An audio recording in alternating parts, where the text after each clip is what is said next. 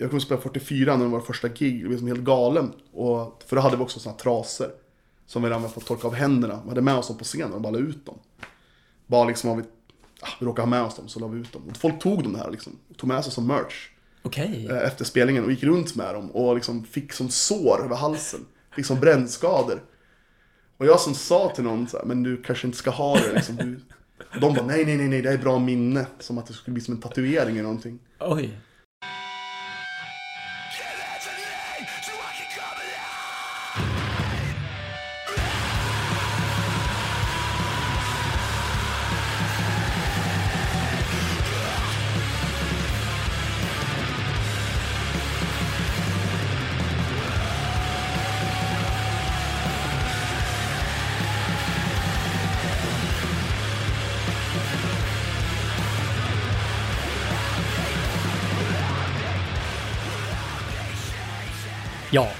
Var det dags för ännu en liten ritual.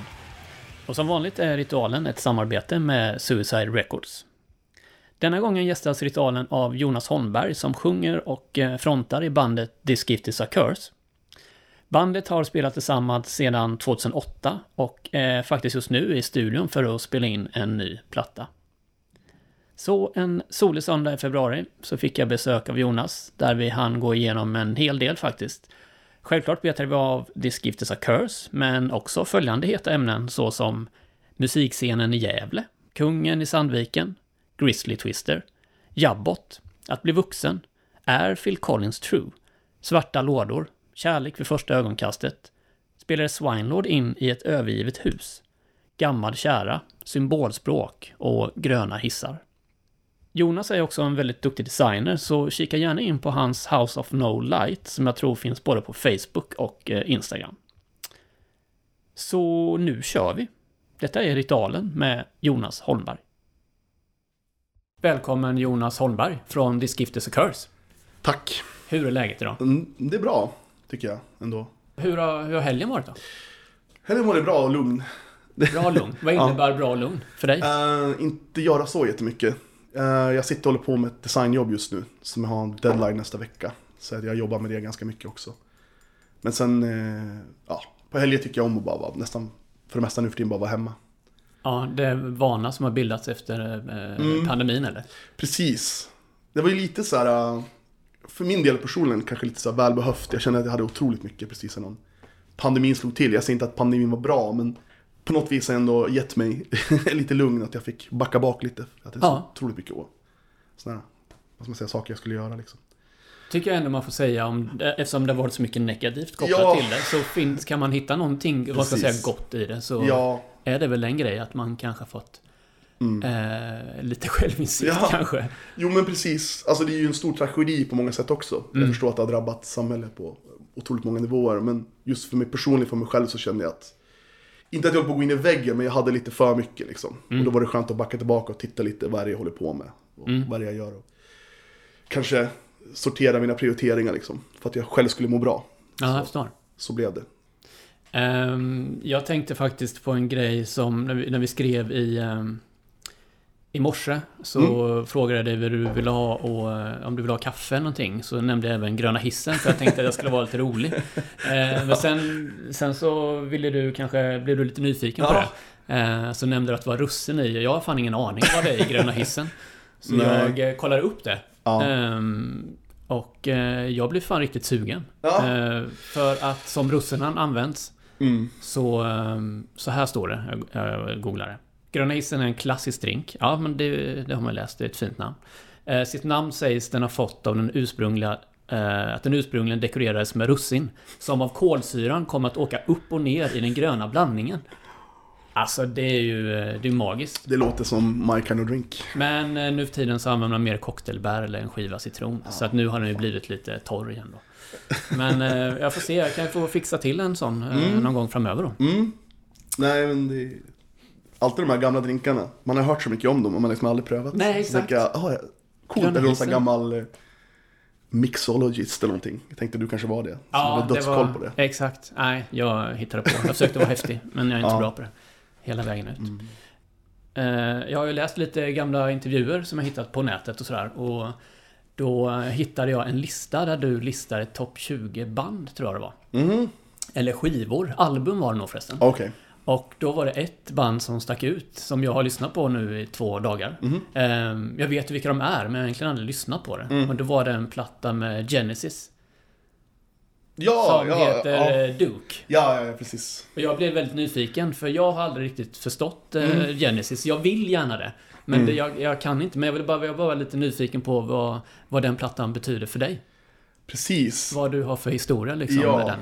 Alltså vi i Diskift har ju alltid gillat beats och komp. Eh, Och det är ju Phil Collins. Just det. Och han är ju trummis, så han skriver ju mycket av sin musik utifrån trummorna. Eh, Så på den vägen är det in, alltså jag hade inte lyssnat kanske jättemycket på Genesis innan Diskift. Utan det var basisten eh, som fick in mig på det, Lasse. Så otroligt liksom, inne på Ja. Phil Collins. Lite så här, som det ofta är med honom, lite så här på skämt, lite på allvar. Man okej. vet inte vad det går över någonstans. Nej. Men sen när vi skrev eh, Agilbear, som var första fullängden, då lyssnade vi jättemycket på den och snodde även ett komp Nej, det är så. rakt av och gjorde en låt av. Alltså vi gjorde, det är lite mer statiskt men. Vilken låt var det då? Eh, på, från, vi, vi stal ifrån eller vilken vi... Ah, både och. Ja, eh, Man Over Time och eh, Deceiver låten. Okej. Så om Ja. du lyssnar på de två så kommer du förstå. Aha, okej. Så vi gillar liksom komp och beats och repet, rep, väldigt repetitiva saker. Ja. Så då tyckte vi att det var ett snyggt beat. Ja, det där är ju, jag tycker det är jätteintressant. Mm. Alltså, det närmaste jag kommer Genesis, det måste jag ju då erkänna, det är ju nästan guilty pleasure för mig. Och det är ju Phil Collins solo-grej, typ sådär. Just det. Ehm, Another Day in Paradise Ja. och sånt där. Den, bruk, den har jag lyssnat på under... Ja, när jag har suttit hemma och jobbat så har jag lyssnat på den ibland. han är ju... För att det blir ironiskt liksom. Ja, men han är sjukt duktig. Jag menar också, han har ju ja, sålt så jäkla mycket skivor också. Mm. Men det också verkar som att, jag visste inte om det, att han fått så mycket skit också liksom. Jaha, vadå då? Nej, jag vet inte, typ att han var lite så här mainstream och det gick väldigt bra och sådär. Just ja, det är inte okej. Jag har för mig att Även- South Park drev med honom också. Jaha. Ja, det liksom var på den nivån. Okej, men, Men- det, han känner ändå som en så här, alltid genuin musiker som har liksom... De har väl alltid varit stora, Genesis och, Jo, precis. Men han blev för smörig då? Var, Jag vet inte vad de tänkte. Ja, kanske att typ att, kanske gick det bra för honom. Så började de, folk, kanske, var han inte true längre? Var, kanske det. Jag vet faktiskt inte vad det handlar om. Men nej.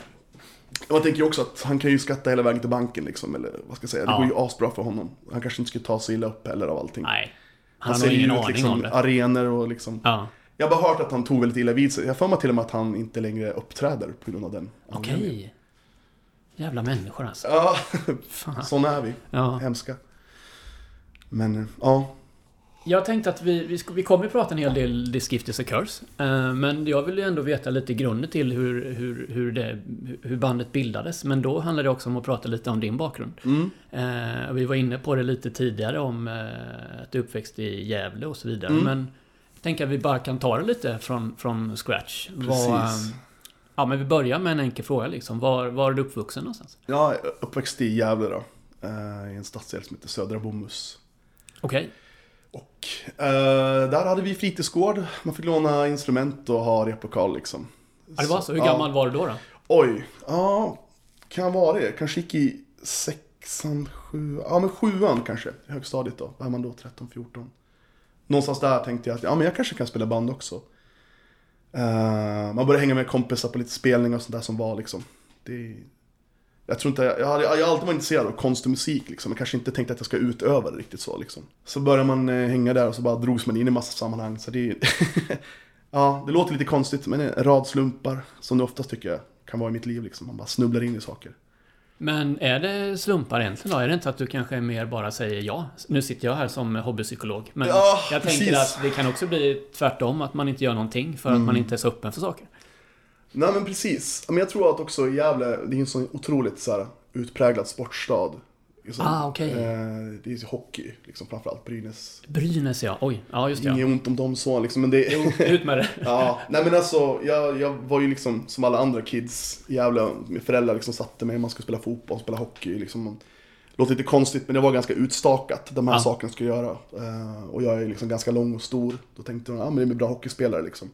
Men eh, jag, alltså jag är alldeles för emo för att ha den här liksom killerinstinkten Ah, okej. på det sättet. Ja. I alla fall då. Eh, så jag var ju så otroligt liksom rädd och ängslig när jag spelade hockey. Jag var den sämsta liksom, så här, hockeyspelaren du kan tänka dig på det Okej, sättet. ja. Det kanske liksom blev lite bra där på slutet, men jag kände liksom, jag vill inte vara i det här sammanhanget längre. De här Nej. personerna, liksom den här... Det var inte alls min grej, liksom, alls min scen. Uh, hade, liksom, det här blir så otroligt... Det känns, som, det känns lite som att jag är psykolog nu, men man levde Ja, ju liksom i sin stadsdel och sin lilla bubbla. Ja, det och det klart. var det liksom de sakerna, man skulle göra samma saker. Mm. Och sen var det som att jag, i och med, ja, men i och med högstadiet där, så började jag gå på spelningar i andra stadsdelar. Och då träffade jag liksom andra människor och förstod liksom att det finns ju andra sammanhang man kan vara i. Och kände liksom en direkt liksom, det här är ju, det här, det är här jag vill göra, det är de här människorna jag vill vara med. Lite mer konstiga outcasts, lite så på det sättet liksom. Kände det här är ju, det här är ju min scen liksom. Men, men grundade sig det i då att du började eh, på den här fritidsgården så du gick dit. Jag tänker bara att du hade grund, alltså att du lyssnade mycket musik och kände shit, de har instrument där. Nu ska jag gå dit och så börjar jag testa och spela en replokal. Eller var det att du var bara hängde på fritidsgården och någon bara här har du en gitarr. Eller här har du eh, Just maracas. Nej, men det var som att någon alltså det, det är lite, jag vet inte hur det funkar. Det var ju liksom det här innan internet, det var ju 90-tal liksom. Alltså det var, fanns ju internet, men inte kanske på det sättet som det finns nu idag liksom. Nej. Men någon hade hört att jag hade någon skiva. Så tänkte de, ja men han har ju den skivan, vi gillar den skivan. Så frågade de mig, har du den här skivan? Ja det har jag, ja. Eh, vi har ett band, vi behöver en sångare, skulle du vilja köra? Ja, ja, kan väl komma och testa liksom. Va, va, men vad, vad var det för skiva då? Eh, jag kommer inte ihåg, jag får att det var, om det var Breach eller Refused. Någon av dem alltså. Okej, ja. tidiga skivorna där liksom. Och det är som, "Men gillar du hardcore? Så bara, ja men absolut. Ja men kom, kom och testa. Så bara, ja men visst. Eh, ja. Så gick jag dit, eh, visste inte alls, hade ingen teknik, så liksom gallskrek i micken. Var skiträdd. hade med mig något papper, skrev någon konstig text eh, om öl, jag vet inte vad det var, det var jättekonstigt. ja, Men det här var märkligt. högstadiet då? Ja, det var Ja, jag. var, men ju- då jag är var ju man kid inte så kaxig. liksom. Ja, nej men precis. Och de var lite äldre än mig liksom. Och jag liksom tycker att det här gick åt helvete, för jag kunde inte prata på vecka efteråt, för jag liksom skrek sönder rösten totalt. Okej. Sen så hörde de av sig efter en vecka igen och frågade om jag ville komma tillbaks. Fan vad fint. Så tänkte jag, ja ah, men jag gjorde ju något rätt i alla fall. Men då var det ett band som du eh, sjöng i ett tag då? Ja, eh, men det fanns inte, det var, det, det fanns inte jättelänge. Vad hette, vad hette ni då? Eh, bra fråga. Jag tror i slutändan att vi hette Jabbot. Okej. Mm. Och vi släppte en demo. Liksom. Sen så uh, fick gitarristen för sig att han skulle bli gymkille. Så han Jaha. sålde hela sin skivsamling. Eh, och sin gitarr och köpte typ, jag vet inte vad, gymkläder. Saker för träning. och liksom la helt om liksom banan. Okej. Så det blev av med gitarrist. Och så sen, den andra gitarristen han fick erbjudande om några ännu äldre killar än oss. Och börja, börja spela gitarr där. Så, ja. Det kändes ju som att gymkillen och du bytte själar typ. Från att du ja. var så här att man ska sporta och så här, men han var uppvuxen till att man ska lyssna på eh, hårda Mm. Precis. musik och vara en outcast. Men nu orkar jag inte längre, så nu byter vi. Nej men det var verkligen så. Ja. Det var lite som att vi bytte. Så Nu var inte jag supergymkille så. Jag var ju tvungen att göra det i och med att jag spelade hockey liksom. Men, eh, men det var lite så att vi bytte. Mm. Absolut. Eh, och jag kommer ihåg att jag var så jävla ledsen. För jag hade just lärt känna honom och tyckte han var så grym. Och han är en fantastisk skivsamling liksom. Ja. Hade så vinyler och CD. Och han bara sålde allt liksom. Satte upp en stor flagga med så här, typ Falcon-öl på väggen. Liksom, bort med alla skivor, bort med alla liksom hoodiesar, bandhoodiesar, allting. Och så. Ah, en besvikelse för fan. Ja, det var, det var tråkigt. Ja, ja. Han var ju fortfarande en trevlig person, men Absolut. det blev Men, som det blev. eh, Vi, ja, Jag vet inte vad han gör idag. nej, Men, eh, han kanske hittar tillbaka. Jag hoppas det. Ja. Han spelar något hardcore-band i Gävle. Jag försöker tänka vad vi var influerade av. Jag har för mig att vi var influerade av typ The Locust. Blandat typ med eh, ett band, ja med Breach såklart. Som har följt med nästan alla band jag någonsin hållit på med. Någonsin. Och typ någon så här, ja men den typ av hardcore som kom då. Jag kommer inte riktigt ihåg, början av 2000, slutet av 90 där. Jag vet Ja, inte. va, ja, Vi vad- kallar det new school. Vi var Okej. kids då, men alltså lite mera, inte den här beatdown eller liksom old school hardcore, utan lite mer nya gitarrdriven, rockigare Alltså den, grejer. den liksom. lite den nyare Refused var det? Ja, Nej, men ex- fast det var ju så, Du nämnde ju Refused tänkte Ja, jag. jo, men det var ju lite, det var ju lite där också. Alltså typ, vad ska man säga, den, J.R. Ewing var ett band som heter Norge till exempel. Ah, Okej, ja. Kaos Pilot. Norskt också. Jag lyssnar mycket på sån typ av hardcore liksom. Stök, Ja. Stökigt. Så det är ingen sån här Youth Crew-grej utan mera liksom, jag vet inte, skitigt. Nihilistiskt kanske på något sätt. Men, men Jabbot höll på ett, eh, ett tag då? Ja, något år bara tror jag. Och det var liksom mycket folk som försvann åt alla olika håll liksom. Så var jag utan band igen då. det kan man säga. Men vad, jag bara tänker på, vad var det som fick dig att nu ska jag sjunga? För den grejen, Mm. jag har aldrig riktigt fattat det modet i att... För att jag tycker alltid att när jag ser någon som eh, bara sjunger på scen Mm. och, eh, ja nu, nu generaliserar jag lite, och så är det dags för ett solo. Vad den här personen som sjunger ska göra då? Stå och rocka och spela luftgitarr? Eller ska man... Alltså, jag blir nästan obekväm för jag vet inte riktigt hur jag skulle bete mig, så kan jag tänka ibland. Och då tänker jag att det är fan det jobbigaste att vara sångare. Ja, att kanske. välja det av allt i, Just det. i ett band. Mm. Har, är nu, du har inte tänkt så kanske? Men, Nej, jag, tänk, jag var väl inte så jätteduktig på gitarr eller så andra instrument. Och så vet jag, jag var alltid fascinerad på liksom, hur de kunde skrika liksom. Och hur det lät, hur man fick till det. Det lät liksom lite farligt. Och lite så här skrämmande. Så tänkte jag, ah, men något sånt där vore kul att kunna. Uh, sen har jag hört till saken också att jag, jag har haft väldigt mycket problem med bihålor när jag var liten.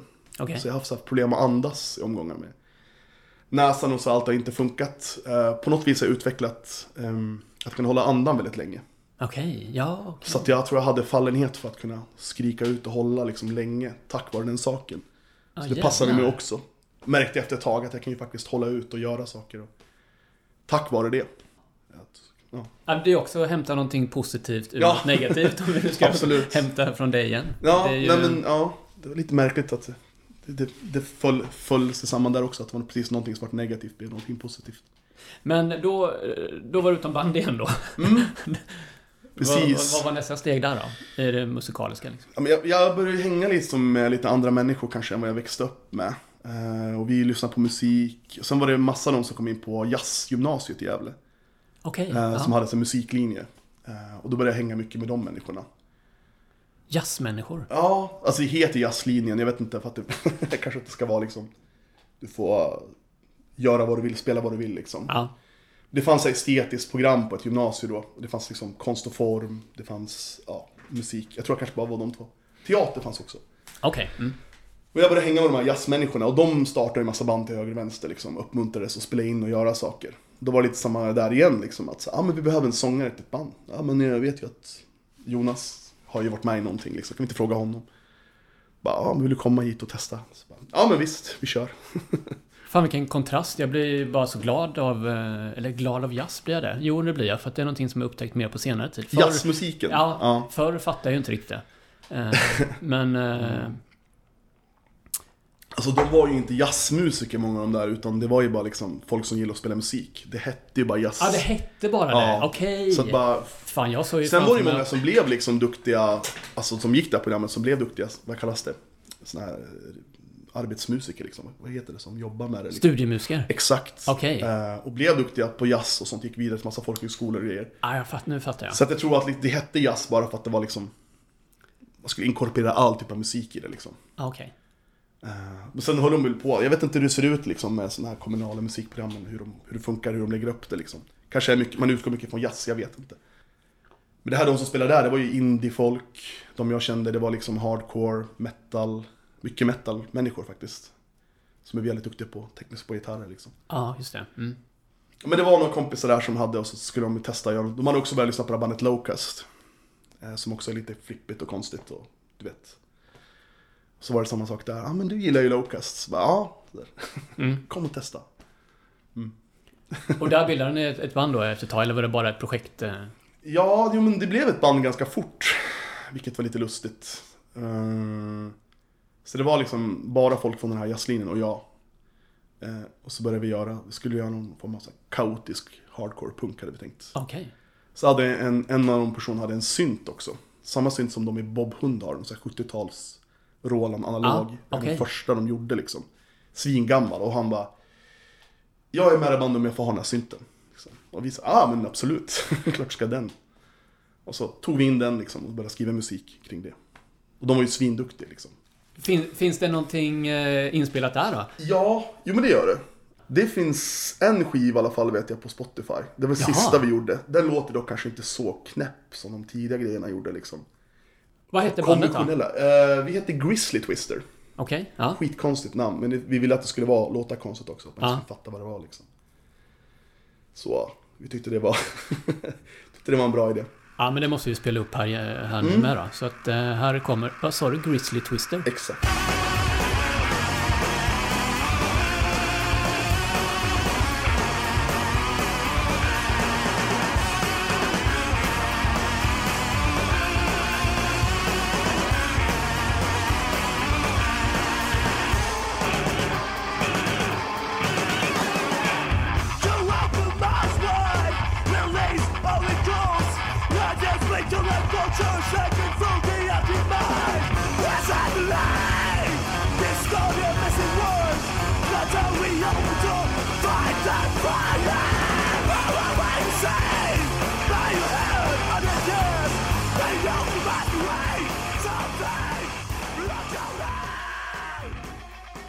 Det verkar ju som att det var en hel del band i Gävle då, redan. Absolut. Som satte grunden till det. Absolut. Jag tror att liksom Gävle kommun, eh, kulturdelen eller de som satsar på, jag vet inte, kultur och fritid tror jag det hette. De var jäkligt duktiga liksom på att hjälpa kids som vill starta band och var ganska generös med bidrag och sånt och hjälpa till med replokaler. Det tror jag bidrog väldigt mycket till det. Men jag tänker på vilken eh, tidsera är det här? Om du tänker när vi pratar om när du gick i sexan, sjuan där och det fanns en fritidsgård. Mm. När var det liksom? Det är slutet av 90-talet, 97, Okej. Ja. 97 tror jag. Sen 97, 98, 96, 97, 98. Sen började gymnasiet. Då var väl då början 2000 liksom där. Ja. 2001, 2002. För det säger någonting om hur viktigt det faktiskt är att de möjligheterna finns. Mm. Men jag vet Absolut. inte hur det, hur det ser ut idag egentligen. För vi, vi hade liknande i, nere i Småland. Just det. Det fanns det ett ställe som hette Spelverket. Mm. Och de hade liksom replokaler och ja, det var konserter där för lokala banden. Och Ja. Det var ju fantastiskt. Man tog ju det för givet då, för man visste inget Mm, annat. Men mm. nu vet jag inte riktigt hur det, hur det är. Nej, just det. Ja, jag har ingen aning om hur politiken ser ut Nej. längre jävla men Nej. Jag hoppas ju att, den, att de finns där liksom för de som vill starta. Sen så, jag vet inte riktigt hur det ser ut idag när folk startar band. Det känns som att det är mycket mer bedroom projects. Mm. Alla har ju liksom en data och spelutrustning. Det är sant. Så du kan göra på ett annat sätt idag liksom. Jag, jag vet inte riktigt. Jag hoppas att folk går ihop och startar band. För det var Mm. så jag lärde känna jävligt mycket bra folk liksom. Ja. Eh, Och är mycket varför jag är som jag är idag, liksom, att jag kom in i det sammanhanget, vilket jag är sjukt tacksam för. Liksom. Annars vet jag inte vad jag hade varit. det känns som ibland, liksom, jag tänker på det. Men, eh, men vad hände efter eh, Grizzly Twister då? Var det också ett kortare projekt? Nej, det höll i sig ganska länge. Ja. Det är så, så sjukt. Vad är länge då? Eh, I alla fall fyra år, Ja, tror jag. Mm. Eller mer kanske. Vi, vi gjorde vår sista turné 2007. 2008, 2007 där har jag för mig. Någonstans i den skarven. Det kanske var 2007 faktiskt. Ja. Och då åkte vi på en jättestor turné. Längsta vi någonsin gjort. Det var över en månad, kanske så fem veckor. I hela Europa. Och sen åkte vi till England och eh, var förband till eh, Daughters från Just det. USA. Mm. Och det var lite andra band med också. Det är stort ju. Mm. Eh, Rollo Tomassi var ett band som också var med. Okej. Ganska, gått ganska bra för efteråt i den genren liksom. Så vi var det i lilla sammanhanget och ja, jag vet inte riktigt hur vi hamnade där men Det var lite så med det bandet överhuvudtaget. Vi repade sjukt mycket. Det var liksom en livsstil. Vi körde liksom fyra gånger i veckan minst liksom. Det var det vi levde för och sen turnerade liksom så mycket som vi bara kunde. Men eh, samma sak där, folk föll av, det kom till lite nytt folk. Men, eh, Började de också spela hockey och sådär? Eller var det... Precis. Nej. eh, för att någon hoppade av och skulle gå någon högskola och bli psykolog. Ja. Och någon skulle flytta upp och bli någon musiklärare. Så. Folk skulle bli vuxna? Folk skulle bli vuxna. Ja. Och vi eh, kämpar på där. Trodde med- att det var så man blev vuxen? Ja, ungefär. precis. Jag har sagt, jag vet inte vad de gör någon av dem idag faktiskt. Vi hoppas de mår bra såklart. Ja. Alltså vi måste ju kolla upp sen då. Ja. Eh, Alla personer. Ja, precis. Nej, men eh, vi har ju där till eh, Twin Peaks också. För vi blev av med vår basist, eller vi hade ingen basist riktigt. Och tänkte att så här, ja men ska vi inte testa något annat? Vi testar något nytt. Ska vi inte köra syntbas? För alla gillade liksom elektronisk musik väldigt mycket. Just det ja. Mm. Så frågade vi Klara, för att vi vet att hon, bodde, hon är också från Gävle. Så Okej. visste vi att hon ska spela en bassynt med Twin Peaks förut. Nu har de ju en ny. Just det. Men på så sätt så, hon visste att hon kunde spela piano liksom. eh, Ganska bra. Så tänkte vi, men det är inte så stor skillnad. Så vi frågade henne bara, vill du spela syntbas med oss? Hon hade inte spelat det innan då, förutom... Du sa det, hon spelade bara piano. Ja, och sjöng framförallt var väl hennes grej. Mhm. Så jag för mig att hon också gick så här jazzlinjen. Jag för mig. Det kommer Mycket tillbaka. bra med den där Ja. jazzlinjen ju. Mycket bra med jazzen. Ja. Eh, så vi frågade henne, så åkte vi till Tierp, köpte en Juno 1 synt av någon gubbe som tyckte det var skitkonstigt att vi skulle spela rock med den. Ah, Okej. Men aha, gjorde ja. djävuls... Mm. Så rock on. Så åkte vi hem och rocka on. Ja. Så hon var med och körde sista åren liksom. Okej. Med oss och liksom utveckla hela det konceptet med syntbas.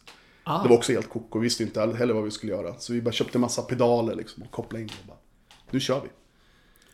Jag tänker att det är det som är så spännande, att, inte, att våga göra saker utan att veta vad fan man håller på med. Det är Mm. väl det som är utveckling. Ja, jag, tyck, jag tyckte liksom att den tiden liksom präglas väldigt mycket av att man bara, man bara gjorde saker.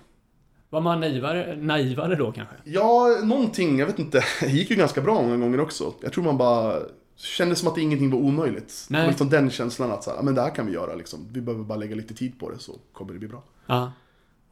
Så var det. Ja, jag, jag är jättenyfiken att höra på, Mm. på det här, för det har jag faktiskt missat, ska jag erkänna. Klaras mamma också jobbade något kulturellt i Gävle också. Jag kommer inte exakt ihåg vad det var, men hon hade i alla fall tillgång till ett eh, screentryckeri. Mhm. Så det var lite på den grejen också att vi, vi bestämde oss för att vi skrev vår egen merch. Så då lärde vi oss liksom hur man screentryckte och på. Var det där du började din grafiska eh, Mm. Exakt. era? Kan Ja. man kalla det så? Att Precis. intresset väcktes liksom? Exakt. Jag hade gjort lite grejer innan men inte jättemycket. Eh, och liksom. Men det var och med henne, liksom, Klaras mamma, som att man fick börja testa lite mer och hänga där liksom. Ah, shit vad lyxigt. Alltid drömt om det här. Jag gjorde det någon gång i plugget. Mm. Någon screentryck. Jag gjorde en Pixies-logga tror jag. Ja, coolt. Som bara, det bara tvättade den och så gick det åt helvete. Ja. Nej, det var inte... Jag var Glömde inte fixera eller? eh, ingen aning. Mm. Eh, man bara gjorde det och sen så, ja. På tal om att vara naiv så Mm. gjorde jag inte. Men, eh, ja, det är lite sådär ja. Mm. Det ska vara rätt saker i. Det är lite alkemi det där också. Sen, eh, hur kom det sig, när flyttade du till Stockholm då? då? Jag försöker sitta och tänka på det. Jag Ja. tror att det var 2008 Eller har vi missat någonting i Gävle som du känner ändå är eh, väsentligt? Eh, Nej. Musikaliskt, något band eller? Alltså jag... Alltså jag hängde ju, jag, jag måste nästan nämna också att jag hängde mycket på Kungen i Sandviken. Jaha, okej. Eh, som också var ett spelställe. Som, de hade kopplingar till, vad heter de? Luger. Ja, De som startade Luger började på Kungen i Sandviken. Sen gick bra för Luger så flyttade de till Stockholm har jag för mig. ah, okej. På den vägen. Och de hade alltid bra dealar med Kungen. Så de kunde få dit extremt bra liksom, artister. Eh, för lite bättre pris. Men hur stort var det stället, Kungen då? Eller? Kapacitet 250 kanske. 200. Okej. Eh, så man såg väldigt mycket band där liksom. Vad var det för band då? Ja men alla de här Burning Heart-banden liksom. Ah, okej. eh, och typ Fireside, typ en massa amerikanska hardcore och punkband liksom. För det, det tåls att säga också att jag, jag kommer ju, jag tror jag identifierar mig med hardcore punkscenen liksom ganska mycket. Mm. I alla fall i Gävle. Men sen när det var en liten stad också var man ju tvungen att dela liksom med metalheadsen. Så de var ju också inne i det där liksom. Att det var ungefär samma gäng. Eh, folk som håller på med graffiti, skateboard liksom. Det, Mm. det blev liksom en liten smältpunkt av olika så här, subkulturer. Jag tror när jag flyttade till Stockholm då tyckte jag att det var mycket mer uppdelat på ett annat sätt. Att det var det här ja? Ja. Okej, ja. Där i Gävle var det som att då får man hålla ihop med det som finns liksom, lite så. Eh, sen var inte en jättestor glad familj hela tiden allihopa i Gävle, ska jag inte heller, men Nej. jag tror man ändå utsattes för mycket olika sorts musik och liksom saker. För att det var en mindre stad. Så då samsades man om samma yta. Ja, det är ju spännande men det kan inte bli det kan inte så konstigt när man är en större stad. Att Mm. det blir mer uppdelat. Det är väl bevisligen kanske. Precis. Och vi i Grizzly startade ett spelställe i Gävle också. För vi ville sätta upp band som vi själv träffade och var på turné. Så vi Okej. satt- startade ett spelställe i Gävle och satte upp band liksom och gjorde samma sak. Så man var del av den här liksom DIY. Vad hette det spelstället Eh, då? Intacto. Okej, ja. Så vi höll på väldigt mycket med det. Eh, Och liksom, det var som jag sa en livsstil, men var man inte ute och turnerade så satte man upp band liksom och gjorde hela den grejen. Så hela ens liv liksom bara cirkulerade kring det. Ja, fan vad härligt. Mm. Tänk, säg, tänker jag nu då, lite romantiker kring Ja. det, men det var ju säkert jobbigt också. Jo men det var perfekt. Alla jobbade typ antingen på posten eller Ericsson. Ja. och liksom hade bara jobb som man kunde ta ledigt från lätt liksom. Och bara allting bara cirkulerade kring det här liksom. Men det var skit nice sätt att liksom leva på och växa upp på tycker jag. Så jag lärde mig väldigt mycket och liksom fick, blev utsatt för mycket så här intressanta kulturella strömningar. Tycker jag personligen. Men som sagt, eh, vi höll på i fyra år med Grizzly och sen var det som att folk naturligtvis liksom tröttnade på det också. Man hade gjort samma sak år ut och år in liksom. Det kan vara ganska tufft också liksom, att åka iväg sådär liksom. Det är inte bara, det är inget lyxigt liv liksom. Då var det som att folk skulle hitta sig själva och bli och, återigen lite vuxna och många flyttade till Göteborg. Liksom, eh, yngla av sig tusens krustband där. Eh, och... Jag trodde du skulle säga barn, men... Nej, inte, det, kom lite, det kom lite senare. Ja, Ja. Det, det kom definitivt Ja. lite senare. Okej, de drog dit. Mm. Eh, och Malmö och sen hamnade jag i Stockholm. eh, för att jag fick jobb här liksom på en sån budbildsfirma. Okej. Tänkte att, ja men jag... Det blir ändå spännande liksom. Men kände du folk här då, eller bara kände du att nu drar jag själv och så ser vi var, var jag landar? Jo, men det fanns en del liksom jävla excelister här och Sandviken. Som man umgicks kanske lite grann med. Men sen så... eh, flesta av mina kompisar, det var bara nytt folk jag lärde känna liksom. Bara snubbla över det återigen liksom. Träffa någon där, träffa någon där. Ja. Så mycket norrlänningar och eh, dalmasar. Okej, just det. Mm. Ja, de träffar man på lite överallt. Precis. Ja, när jag läst lite om uh, A Curse när det startade så ehm, var det väl var du som var lite uh, initiativtagaren i det? Att du ville starta ett punkband eller hardcore? Alltså var det det egentligen som... Ja, Vad är starten egentligen? Mm, ehm, jag tror att det, det var lite så här att jag också kände att jag, jag var nog klar med musiken när jag flyttade från Gävle. och tänkte att nu ska jag också bli vuxen och skärpa till Okej, mig. det liksom. var ändå så? Ja. Träffade en, en tjej och tänkte så hon var väldigt så liksom, hade fasta mål över det här ska hända med livet. tänker så ja ah, men jag ska, nu ska jag också skärpa till mig här liksom. Och uh, började plugga och så liksom. Mm, efter ett tag. Och så, men sen var det som att så här, men det vore ändå kul att ha någonting på sidan om. Liksom, för att det känns som att det är en så stor del av mig. Liksom, har jag inte det, det är väl som någon som är elitidrottare och inte får träna. Man, det börjar liksom klia i kroppen. Jag vill ha något, något form av liksom kreativt, vad man säger, outburst. Eh, och då lärde jag känna basisten och La, Lars då. Jag pratade om förut. Och han var lite så, han spelade också i jättemånga band här i Stockholm liksom. Eh, Men tänkte liksom, han visste att jag hade spelat i band i Gävle och var lite så här intresserad och tänkte så här, men det vore kul att spela någonting som jag aldrig har spelat förut. Så det var kul med det Jonas håller på med, så att han började prata med mig. Så sa vi så här, men vi startar något punkband. och sen hade jag lärt känna någon på jobbet, jag var på posten liksom. Som jag bara stött in i någon gång. Så började vi snacka med varandra, liksom, trummisen och Johan. Så, men skulle du vilja spela? Hardcore punk. Ja. Och han hade ju bara tydligen spelat liksom så här ganska slö postmetal och typ lite så här pop. Och var så här, ja men jag kan testa. Kul. Kul att umgås. Så det var lite på den vägen liksom. Så det var vi, vi tre först. Och vi, det var lite folk som kom in och ut och det var massa, massa konstiga vänder hit och dit med. Innan vi hittade Patrik som var gitarrist liksom. Det är inte så kanske jätteintressant historia så liksom. Det var bara massa folk från Nej, olika håll fast det som... är ändå initiativet att Mm. när man startar ett band, antingen sitter man och är... Ja, det är väl den fördomsfulla eh, bilden att man sitter på en krog och är full. Nu startar vi band, fast då händer det oftast ingenting kanske. Mm. Nej. Men att man, någon bara säger nu vill jag starta band, vilka är på? Det är inte jättelätt, tänker jag. Nej. Ja, Jag tycker att det är kulare att spela musik än att dricka till exempel. Så det har ju aldrig varit problem på det sättet. Liksom. Vad sa du nu att du... Jag tycker det är roligare att spela, spela musik eh, än att dricka. Så Ja, att det har jag aldrig tagit över andra. Nej, nej. Så jag har nog aldrig varit en sån person som sitter och pratar när jag har druckit lite grann att jag vill starta ett band. Liksom. Nej. För, att, för att jag oftast inte tror på det. Liksom. Då är jag nästan hellre... Då kan vi bara hänga istället. Liksom. Så eh, jag har haft dem ganska ja, separerade, fast de har ju hört ihop också. Men, ja, ja, men på det sättet var det i alla fall. Vi började, vi började köra och vi visste inte alls vad vi ville göra. Eh, Jag sa massa influenser jag gillade. Och de sa massa influenser de gillade. Och vi hittade väl kanske två, tre band. Så vi kunde samsas kring. Vilka var det då? Kommer du ihåg det? Mm, ja, Converge. Ja. Ehm, Breach. Och det känns som att det ska vara någonting mer här. Men de i alla fall vet jag ganska säkert från ja början. men det kommer inte Genesis nu då? Nej, det, Nej. det var ju ett tag senare liksom. Det här var väl också den fasen först att man skulle så flexa lite med coola band som man gillar. Vet, ja. jag vet inte. Men lite åt det hållet, lite hårda band. Vi ska spela hård musik. Då ska man inte prata om Phil Collins kanske. Där, i det skedet. Nej, nej det är sant. Men sen desto mer vi lärde känna varandra, desto mer liksom, så började man inse att vi kommer från totalt olika håll. Liksom. Och då var det, började det komma in massa andra influenser. Jag vet att eh, gitarristen eh, Patrik, han gillar ju Stevie Wonder jättemycket. Okej, ja. Sådana saker liksom. massa sånt. Men jag tänker att det måste vara så himla nyttigt än att alla lyssnar Mm. på samma sak. Det måste bli jättetråkigt. Ja, Är min... eh, Ja. Jo, På men, jo sätt. men så är det ju. Alltså, jag- Samtidigt så kan det väl bli väldigt oense om saker kanske. Ja, men jag pratade med någon annan kompis om det där, att jag oftast, det här om vi gillar rock eller inte. Och då har vi kommit fram till att både han och jag gillar rock av människor som kanske inte är rockmusiker. Alltså förstår du vad jag menar? Ah, men kommer från ett annat exempel. håll, liksom. Um, ja men mycket så gamla hardcore-band som börjar spela rock. Jag tänker typ på de här uh, lite mer noise rock-banden, typ Hot Snakes och Drive Like Yeehoo. Den typen av scener, att de kommer liksom kanske från en annan scen egentligen, men sen börjar spela det.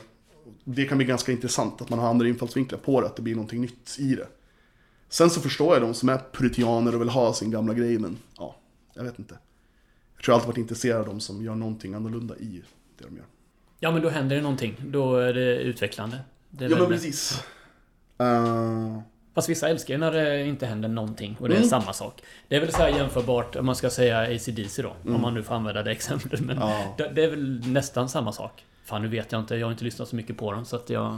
de var ju coola när de började. Ja, Jag tycker det är jättekul att höra om det där med att typ när de åkte till England så blev de claimade av punksen.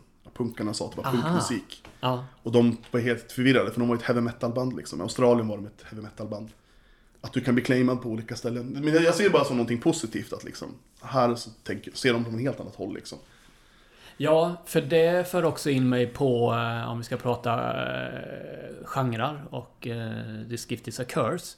Så läste jag lite om vilka olika genrer ni har blivit förknippade med. Mm. Och jag, jag tyckte att en var väldigt rolig. Mhm. Eh, det var eh, Experimental Emotional Hardcore. Mm. Alltså att det är så viktigt Mm. att eh, sätta touch på det. Jag, är, jag är lite dubbelmoral i det för jag tycker att det inte är så väsentligt. Men Nej. om man ska förklara det ibland Mm. eh, vad, vad, vad det är. Men kan du, sätta, kan du förklara vad, vad ni spelar för eh, genre? Eller är det viktigt liksom? Nej, kanske inte. Jag tror det är mer viktigt för andra. Liksom, såklart. De, det är att folk vill gärna sätta i ett fack och förstå liksom. Artcore var en också. Ja, alltså. den gillar jag jättemycket. Ja. Men det var lite i början, jag tror vi var lite irriterad först för vi tyckte liksom att folk skrev så jäkla konstiga saker. Postmetall. Ja, det ja, men det Är du är... provocerad nu? När... Nej, nej, inte alls. Men det är liksom, det var inte säkert, i början blev det. Sen var det som att vi bara tyckte det var skitroligt. Så började vi samla på de där liksom olika, och bara skrev in dem på olika ställen. Jag kommer inte ihåg det, men med mycket emotional i alla fall. Eh, Ja. Vilket jag, där. Ja, Jag, jag tyckte det var jätteroligt att läsa det. Och, och, och som Mm. jag förstod triggade det också till att göra det svartare. Liksom. Ja, det var ju det. Alltså, jag kommer ihåg släppte första EPn där. Så vet jag att folk liksom hade sagt att vi var på ett sätt. Och så gjorde vi den och då sa de att nu var vi postmetallens räddare här, nu ska vi komma och göra det här. Och då var det som nu ska vi skriva första skivan. Och bara så här, fuck that, nu ska vi göra en riktigt snabb jävla skiva liksom. Tänkte totalt tvärtom. Så att det drev lite också. Alltså jag tror att vi har drivits ganska mycket av hat många gånger i Diskift. Eller liksom, både i texter och musik och så. Men på ett positivt sätt liksom, att de vänt det. Och gjort roliga saker. Det ville vara lite så tvärtom liksom. Men det var, alltså EPn var den självbetitlade. Eh, Precis. 2010. Ja, Sen då 2012 så kom eh, I Guilt Bearer. Bearer. Ja. Mm. Den är lite mer triggad av att det skulle, nu ska Ja. fan inte... Alltså, precis. Vi var väl också kanske inte skitnöjd med liksom hur produktionen blev i slutändan på EPn. Vi tyckte kanske att den blev lite för återhållsam. Den är, alltså det är ett bra grundljud liksom, vi jobbar med bra producent. Eh, inte det, men det var kanske, vi ville att det skulle vara något mera galet. Skulle kännas mer på något vis. Mera fucked up, i brist på bättre Ja men det var målbilden Ja. liksom. Så dels det tillsammans med liksom att folk hade sagt att nu är vi ett postmetalband. Nu ska vi vara som Kaltolun eller någonting. Så tänkte vi att nu ska vi skriva mycket mer aggressivt och snabbare musik. Liksom. Och att köra liksom, alla reglage på högsta volym. Liksom, att stärkan ska börja brinna typ. Så vi hade en kompis som var producent, eller typ eh, ljudtekniker. Och snackade med honom om det och han var så ja ah, men visst vi kör. Liksom. Och då fick ni ändå ett sound som var mer liksom... Mm. Vi tyckte för den tiden där och då, jag vet inte om jag skulle ha det idag kanske. Men då Nej men det, var- så ja. är det ju. Ja, det fattar jag ju. Men det var ändå 2012 liksom. Mm. Det är tio år sedan nu. Vi, precis, det är helt galet. Ja, men vi, vi sa att, eh, vad fan heter det? Ja, nej men det, det blev liksom, det blev, vi fick ut det vi ville ha där och då liksom. Sen kanske jag tycker, alltså musikmässigt så var det väl ett spretig skiva. Det var också som att vi inte ens hade hittat varandra riktigt än heller liksom. Vi fortfarande höll på att experimentera åt olika håll liksom. Eh, jag tyckte All Hail Swine Lord tycker jag var kanske den som är mest, för mig i alla fall, mest emotionell liksom och så smärtsam. Där tyckte jag också att vi hade hittat det kändes som vi släppte den skivan, det var väl liksom precis vad vi ville vara där då. Det var inget snack om saken. Jag tyckte liksom allt var ganska väldigt lika strömlinjeforma hela soundet och alla låtar på ett bra sätt. Det var första gången, tyckte jag i alla fall då. Eh, Men det var ändå väldigt så här skitigt ljud liksom. Det var ingen sån... Ja. Men vi fick en lite skönsång där också. Ja. Experimentera med det. Andra musiker som vi gillar liksom. Vad, vilka musiker? Ehm, det var Johan G. Winter. Som spelar med Blessings, ett band som heter. Och Scraps of Tape och Barons. Han är med och sjunger på skivan och gör lite noise också. Eh, Billy eh, Lindahl som spelar med Promise Any Monster. Uh, var också med och sjunger på skivan. Hon var även med live på releasefesten. Körde Okej. både gitarr Ja. och sånt. Så, till exempel. Och eh, Kristina Blom från ett band som heter mm, Agrimonia från Göteborg. Okej. Krust, domkrustband. Så de var med på den skivan liksom. Ja, kul att ta in eh, lite gästartister. Mm. Eh, just den skivan så, eh, så, så mycket jag har läst nu, men jag, Mm. det, det står någonting om att den var inspelad i ett eh, övergivet hus eller någonting. Mm. Jag vet inte riktigt vad som menades med det, men... Det var... Det var egentligen en, en gammal kursgård som staten äger. Eller liksom, eh, Skogsvårdsstyrelsen som vår basist jobbade på förut. Så hade de en gammal kursgård norr om Stockholm. Som var mer eller mindre övergiven liksom, så man kunde göra vad man ville.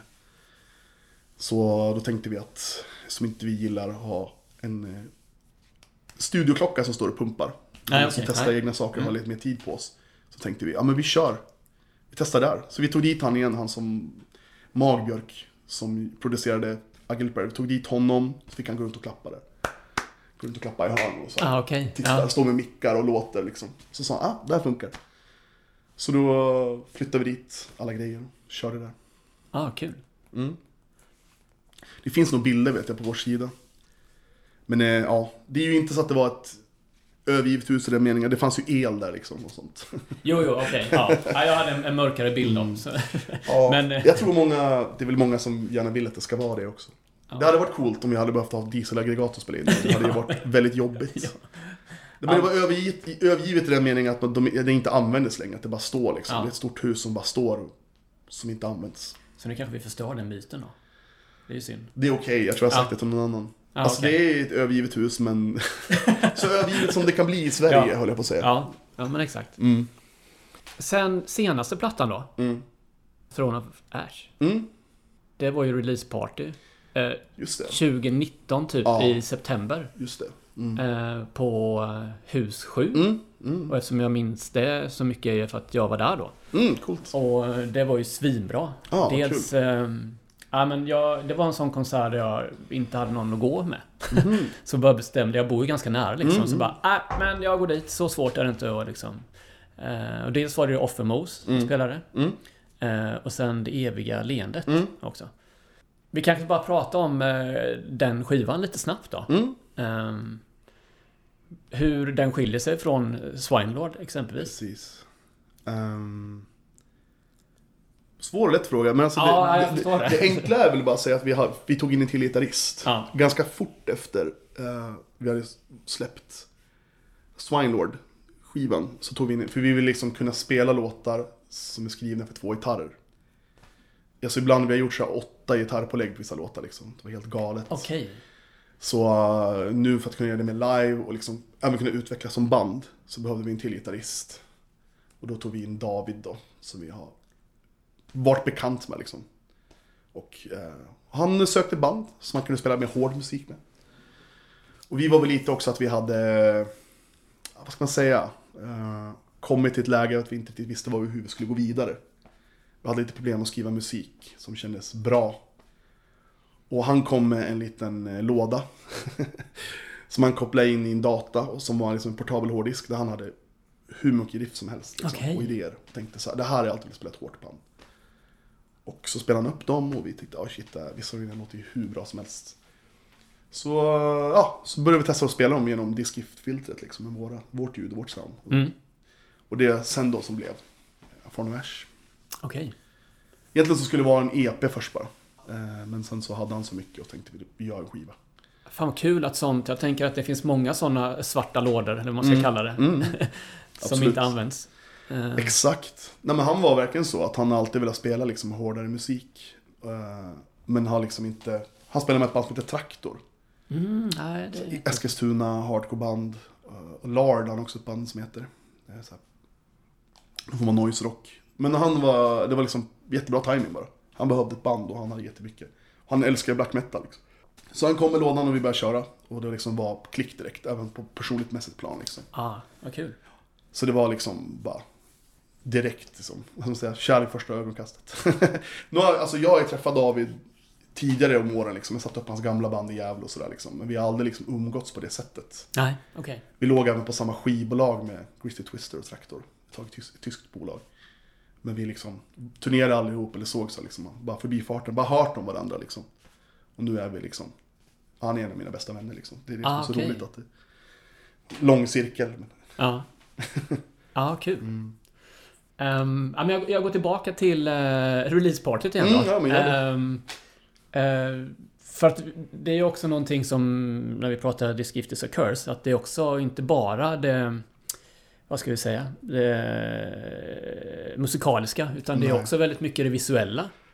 Eh, och när jag var där eh, så var det också, vad ska man säga, flera sinnen som stimulerades. Mm. För jag kommer ihåg att det var, det, det var en liten konstpaus och sen gick du och hämtade ett skynke som du drar ut på scenen. Det här kanske är någonting som brukar dyka upp ibland på scenerna, men då spreds det en, en härlig odör i lokalen. Och det var så jävla magiskt för att det tillförde så mycket liksom. Mm. Eh, hur, hur, hur stor del, hur viktigt är det? Tycker du att det ska vara visuellt och det ska Precis. tillföra mer än det bara musiken liksom? Jo men eh, jag tycker att det blir mer, mycket mer intressant att det finns liksom en, ska säga, en holistisk linje eller en helhetstänk. Uh, sen är det också ett, kan ju vara ett ganska jobbigt åtagande ibland också att allt ska stämma på alla punkter. Att man kanske... Musiken kan inte bara tala för sig själv. Det är väl liksom nackdelen med det. Men jag tycker att just med Disgift så har det varit så sammanfogat från början liksom. Och det är lite samma där, samma person som fick in mig på på eh, Genesis. Det var basisten då, som har jobbat på Skogsvårdsstyrelsen och jobbar mycket i skogen. Ah, okej. Eh, och han hittade liksom massa gammal kära där i något hus också som han var i. Som har gjort så gammalt, gjort på gammalt, som man kokar grenar. Gammal träkära. Ah, okej. Och tyckte liksom att den här doften, den är ju liksom, den är jävligt galen liksom. Vi borde verkligen ha det här för det passar så jäkla bra i vår musik.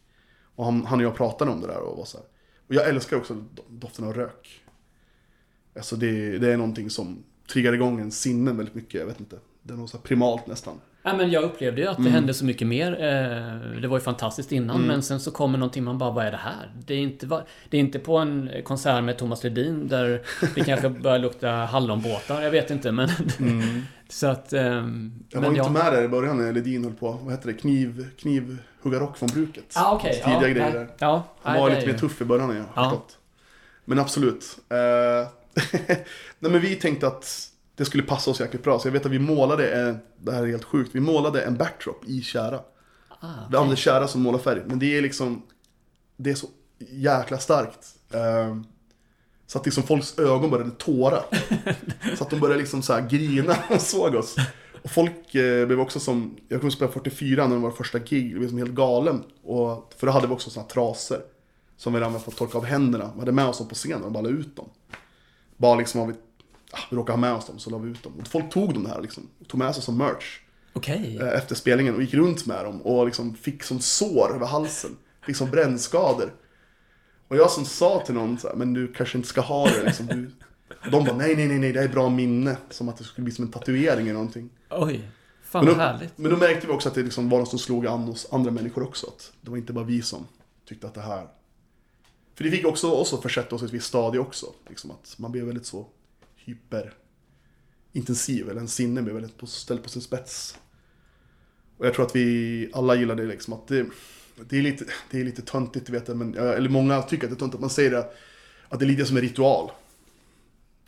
Men det är ju lite så på det sättet också. Jag tycker att man själv går in i liksom en roll och ett sätt att vara. Och det är skönt att gå in i det rummet, göra det live. Och sen när du går av scenen så kan du också kliva ur det rummet. Jag skulle inte kunna tänka mig att gå runt och känna mig som jag gör när jag uppträdde med Disc Curse hela tiden, för då skulle inte jag fungera som en vanlig människa. Ska jag inte må så bra kanske? Nej, jag, skulle, jag tror att jag skulle vara helt omöjlig att vara runt liksom. Ja. För att det är som ett sätt att så här, kräka ut allt du har, alla emotioner. Det är liksom det, för mig det har varit ganska mycket också med texter, liksom med konst. Att det ska vara så ett väldigt spetsat projekt på det sättet. Det eh, var en av frågorna som jag har just. Mm. Hur mår du efter en konsert? Alltså, alltså just för att du, det händer så mycket liksom. Mm. Och, eh, ja, Ehm, precis, ja det är väl lite, lite olika hur man, var man är någonstans i livet höll jag på att säga. Men det, det, det är bra om jag får vara själv kanske en halvtimme i alla fall efter spelning. Jag brukar gå iväg ganska mycket, vara väldigt mycket för mig själv liksom. Ehm, och sen komma tillbaka och så känns det bra liksom. Och det är väl liksom det också man är ute på turné och man ska sätta sig i det här stadiet varje kväll liksom. Det kan verkligen ta mycket på psyket också, klara av det liksom. Men jag tycker nog att det i slutändan är värt det liksom. Jag tycker det blir en bra grej. Och jag vet inte hur jag skulle få ut det på något annat sätt, hur jag mår liksom. Vad det skulle resultera i. Kanske inte någonting bra. Det här är ändå ett ja.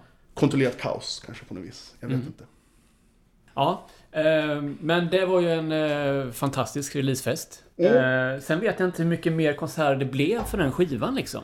Sen kom pandemin, hann ni Mm. med någonting mer? Ni spelade för Cult of Luna Mm. på... Eh, vad var det någonstans? På Vasagatan i Stockholm? Ja, på den... Vasateatern. Vasateatern. Bredvid det här kasinot. Var helt, Jag var inte på det, men det verkade ju fantastiskt. helt galen turné för oss då, liksom, som vi inte har haft sådana stora scener direkt. Liksom. Så det var ju helt annorlunda. Jätte, jättekul att de frågade oss att vi skulle hänga på. Men också. hann ni med fler konserter än, än det sen? Vi har med fem stycken. Vi körde Skandinavien-delen på den turnén. Eh, på den skivan. Dawn Fear, vad heter den? Ja, Calderona-skivan där. Hon släppte då. Nu har jag bara tappat det. Men då i alla fall. Så vi var med på den, på den, eh, på den delen liksom. Eh, och sen spelade vi två spelningar till efter årsskiftet. Och sen kom pandemin. Ja. Och, sen, och vi hade liksom en hel turné bokad på våren där liksom, som skulle vara headline för den skivan och allting. Och vi skulle spela på close-up-båten och det var massa saker. Som bara blev ingenting av. Det sket sig. Mm. Men som sagt, som, det var nog bra kanske för mig där och då. då liksom, att, som jag sa, pandemin, det är, ingen, det är inte en bra grej, det är väldigt tragiskt på många sätt. Men jag själv tror jag var väldigt stressad just då. Så det var väldigt skönt att ta ett steg tillbaka och liksom fundera lite på var jag är någonstans och vad jag håller på med. Så, att, så det var nyttigt för mig att varva ner lite liksom. Men ehm, det låter ju ändå som det resulterade i eh, då det som komma skall, om jag förstår det rätt. Alltså Ja. en ny skiva. Precis. Eh, vi håller på att spela in bas just nu. Basisten. Okej, Eh, ja. Så det, det händer just nu. Eh, vi spelar in trummorna i, i december också, nu håller vi på. Det blev så här när pandemin kom. då, eftersom vi tog sig tillbaka så gjorde ju alla andra medlemmar det också. Så basisten flyttade ut på landet med en eh, tjej han träffade. Och bor liksom inte längre i Stockholm. Okej. Och, och är väldigt liksom kopplad till det. Så han byggde en egen studio slash replokal där. Och för att spara tid så ska han spela in basen där. Okej. Så vi har en kompis slash eh, ljudtekniker som är där och hjälper honom och satt upp där. Och, så han kör basen där. Och så ska vi köra gitarrerna här i Stockholm på en annan studio. Okej, och det är på gång nu då? Det är på gång nu. Ja. Eh, vi räknar med att vara klara med det någon gång i år. Sen får vi se liksom hur fort det går. Man vill gärna att det går fort men man vill inte stressa. Nej, men vad tror du då? Jag vågar inte, jag vågar inte svara på det. Nej. Ja, okej. Jag är den som är mest så här, vad man säger, tidspessimist. ja. Istället för optimist i bandet. Jag tror Ja, att okej, just saker och ting tar Mm. oftast mycket längre tid än vad folk tror.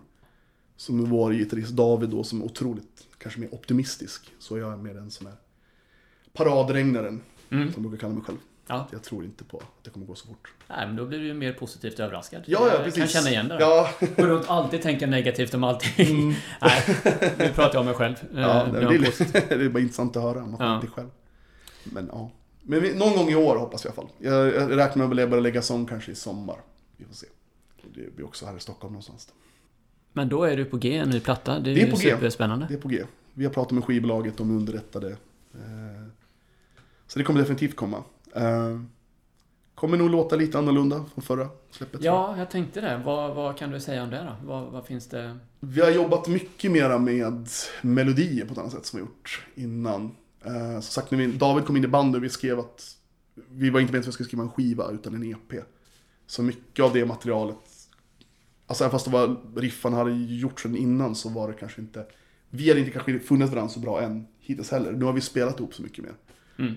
Den här skivan har vi jobbat fram på ett helt annat sätt. Under mycket längre tid. Som ett band då liksom. Så, ja men eh, jag tror tror att det blir en bra skiva men eh, ja. Det lite annorlunda från tidigare släpp. Ja men det är så. Jag tänker också på kontrollen av vad, att kunna säkra målbilden. Vad man egentligen letar efter. Som Mm. du sa, vi pratade om den första EPn där 2010. Mm. Att så här, det blev visst inte som vi tänkt oss. Nej, Men att erfarenheten nu så här att nej nu måste vi stoppa lite här. För nu Mm. känner vi inte alls att det är eh, åt samma håll som vi vill. exakt. Nej, ja, men det är, det är jättekul att jobba med den här skivan. Nu har det gått lite så fram och tillbaka. Som, vi kunde inte ses och repa i person när det var som värst under pandemin. Vi var tvungna att liksom dela upp oss och jobba på ett helt annat sätt. Vilket har både varit bra men också väldigt jobbigt ibland att inte kunna ses liksom och bolla idéer. Ja, jag fattar Face inte face. alls hur man får ihop det där. Att sitta ett band som sitter på olika platser och skickar Mm. filer. Jag känner mig som en gammal gubbe. Jag är ju en gubbe, men ändå liksom. det där att få ihop det och få kemin liksom. Mm. Eh, Jag tror att om vi inte hade spelat ihop så länge som vi gjort och var så liksom kände varandra så jäkla bra som vi faktiskt gör och då hade det kanske inte funkat på lika bra sätt. Vi vet mer liksom vad vi har varandra. Då kan man tänka mera, vad är, vad är det man säger, mera, mm, ja men, det behöver inte vara så, vad ska jag säga, konkret. Okonkret är fel, fel sort, men man kan tänka på ett annat sätt i alla fall. Alltså, vi vet vi vill ha varandra i alla fall. Jag tror att det är det som får det att funka. ja, Man ja, litar på att personen vet vad den ska göra med sin del liksom. ja, ja, men det blir spännande att se var det landar då. Mm. eh, Hela plattan. Har tyvärr inget jag kan spela. nej, men det förstår jag ju då om ni inte har lagt eh, allting. eller? Nej, vi har, vi har ju massa demo. Vi har ju spelat in jättemycket demos här Ja. på liksom. Eh, Och var trummorna och sådär. Men jag, jag känner att det, allt har inte riktigt fallit på plats än heller liksom. Men jag kan tycka det är lite skönt också att man inte... Ex... Alltså jag vet att band jobbar på lite olika sätt. Allt ska vara, du ska ha gjort tusen demos innan. Allt ska vara så otroligt klart. Vi har sagt att vissa saker kommer växa fram eftersom. Och så har det varit nästan på alla skivor vi har gjort. Att det får växa fram i studion. Fan, är inte det en enorm press? Eftersom vi inte jobbar i studio på det sättet att det är en sån klocka och spelar så kan vi faktiskt Nej, lägga nej. en månad på att få det att funka. Ja. Så att, annars tror jag att det varit en enorm press. Ja. Men jag Alltså- tror att vi vet vad vi vill göra. Det är det som är saken. Vi är inte ett nytt band. Utan vi vet vad vi vill göra och vi vet vad, typ vad som ska göras. Fast det är mera abstrakt ordet jag sökte förut. Ja. Mm. Vi kan tänka mer abstrakt liksom. Det behöver inte vara så konkret vad vi gör utan det kommer bli bra. Allting kommer komma ihop.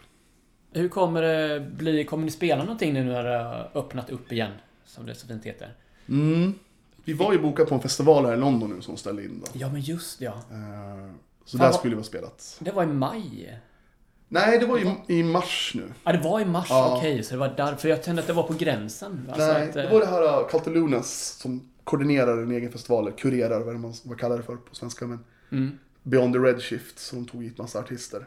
Och lite, mycket svenska band då. Eh, Men det, då ställde de in och man visste inte riktigt då hur det skulle bli. Det var väl ett bra beslut, fast det är väldigt tråkigt. Ja. Jag förstår att de gjorde det. Men sen har vi spelningar i maj också. Vi ska spela.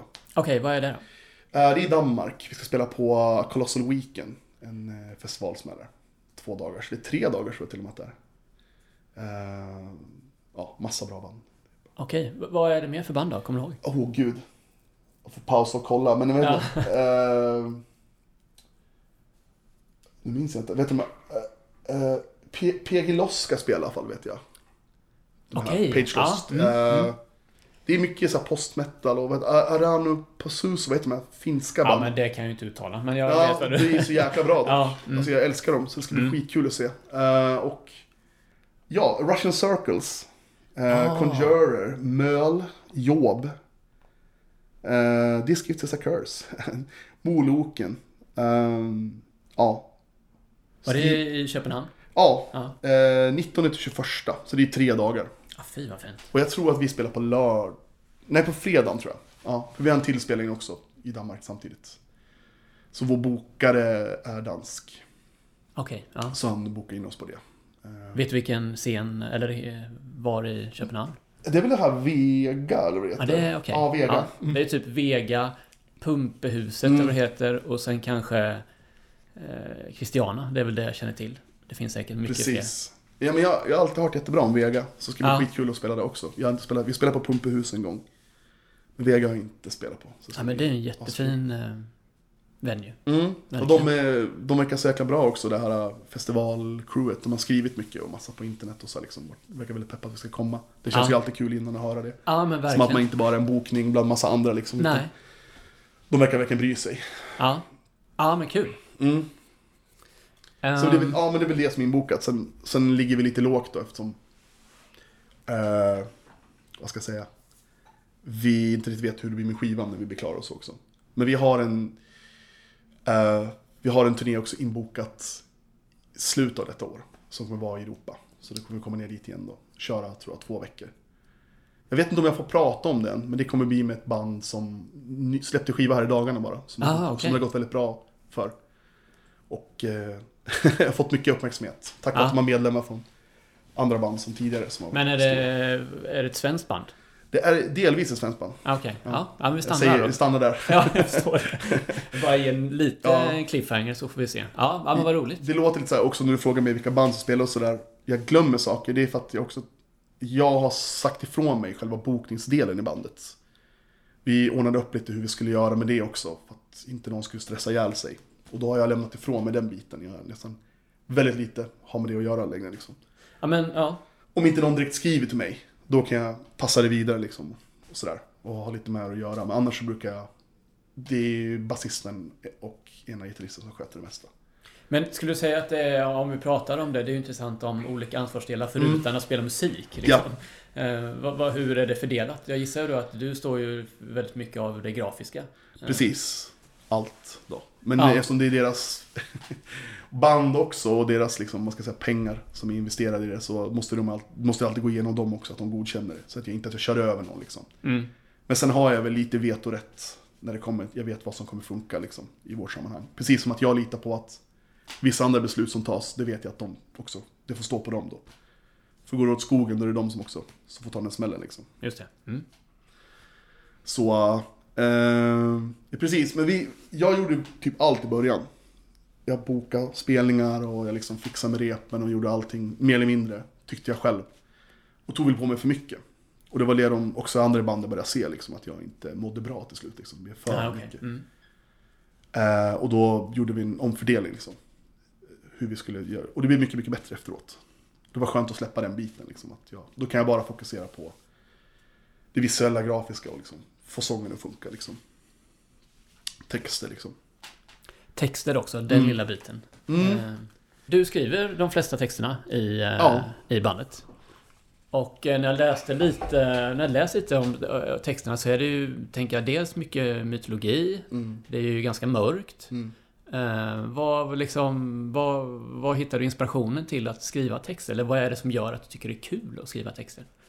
Ehm, precis, jag kan, kan väl säga, jag har skrivit alla texter i diskrift utom en låt på uh, Agilper, Deceiver. Det skrev vår ena gitarrist eh, Patrik. Var det den som var Genesis? eh? Ja, exakt. Ja, okej. Mm. Det var lite en udda fågel, den, hela den låten. Det också skrev vi bara i studion liksom. Och då hade han en text som han ville köra på den. Och då var så ja men kör. Och sen, eh, jag tror jag skrev kanske någon rad i den liksom. Bara byggde på temat han hade. Annars är det jag som skriver allting, precis. Ehm, vad var frågan? Vad jag utgår ifrån? eller? Ja, men vad är, det som, vad är det som är det roliga med att skriva texter? Alltså jag, det kan ju också vara ganska jobbigt, tänker jag. Eller så här klassiskt att Precis. just för man sjunger, då ska man skriva texter. Att det Ja. alltid går i ett.